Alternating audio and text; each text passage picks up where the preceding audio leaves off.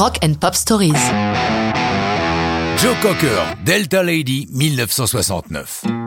La création de Delta Lady met en scène trois personnages. L'interprète Joe Cocker, devenu célèbre grâce à sa reprise de With a Little Help from Our Friends des Beatles. En ce printemps 69, il travaille sur son deuxième album, sur lequel il grave deux autres reprises des Fab Four, Me Through the Bathroom Window et le délicieux Something de George Harrison. Deuxième personnage, Leon Russell. Américain, multi-instrumentiste, c'est un songwriter de plus en plus réputé. Troisième personnage de notre histoire, la muse de Russell, Rita Coolidge. Née à Nashville, elle s'installe à Memphis pour faire carrière. Elle est vite remarquée, tant par sa beauté que par son talent de chanteuse. Passé des bras de Graham Nash à ceux de Stephen Stills, en 69, elle tombe dans ceux de Leon Russell. Il est fou d'elle.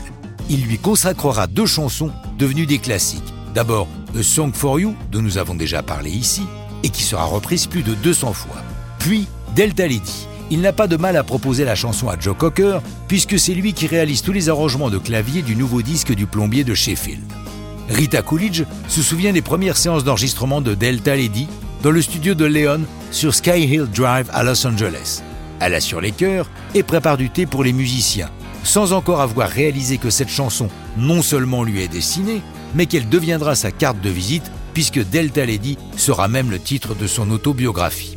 Delta Lady est une chanson qui n'a pas peur d'afficher sa sensualité, Russell faisant chanter à Cocker qu'il voit sa Delta Lady wet and naked in the garden. La chanson sera achevée au studio AM d'Hollywood. Mais d'abord, au mois d'août 69, l'apparition de Cocker au festival de Woodstock fait l'effet d'une bombe. La sortie de l'album Joe Cocker avec juste un point d'exclamation et Delta Lady en novembre 69 font définitivement de Joe un artiste majeur. La tournée Mad Dogs and Englishmen qui suit est totalement délirante.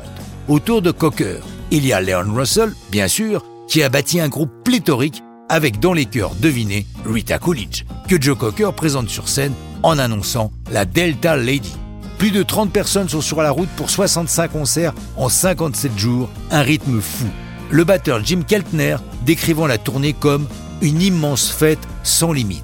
Par la suite, Rita Coolidge poursuivra parallèlement une carrière de chanteuse et d'actrice.